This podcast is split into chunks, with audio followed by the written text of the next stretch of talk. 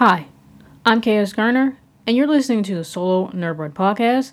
Today, for Movie Monday, I'll be reviewing the film Reminisce in theaters and HBO Max.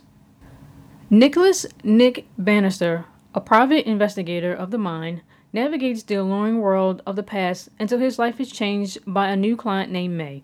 A simple case becomes an obsession after she disappears, and Nick soon finds himself in a fight to learn the truth about her. When I initially watched the trailer for Reminisce, I thought like everyone else, oh, you mean Inception? But I didn't think that was fair, and I wanted to give this film a chance, and I'm so glad I did. I liked how uncomplicated it was to follow along with the story. You're not distracted by the environment or the mechanics of the memory technology or the story's dystopian setting. This is the world the characters live in, and it adds context to their backgrounds, but it isn't an overwhelming factor and diverts the audience from the story.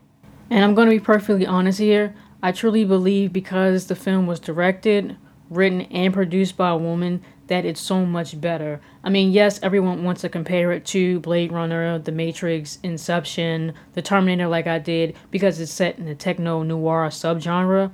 But I believe because it's written, directed, and produced by a woman, she is able to tell the story from a different lens outside of the action, outside of the advanced technology, and can truly focus on this basically a love story within this dystopian world that people can still uh, grab onto. It has some type of substance, even with the setting of the film.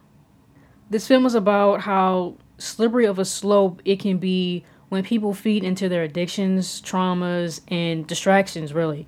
When they finally remove the rose colored lenses of past memories, delusions of close loved ones, and see the realities of their obsessions in every form it manifests itself into, whether they want to see it or not. There's this one scene between Mae and Watts, or Rebecca Fer- Ferguson and Thandie Newton, that may be the most poignant and defining moment in the entire film. I truly, truly believe that. I wish I could tell you about it, but I don't want to ruin it. You should definitely see this film first, and then we could talk about it if you like. I watched the film on HBO Max because I prefer earlier showings, but the theater didn't have any.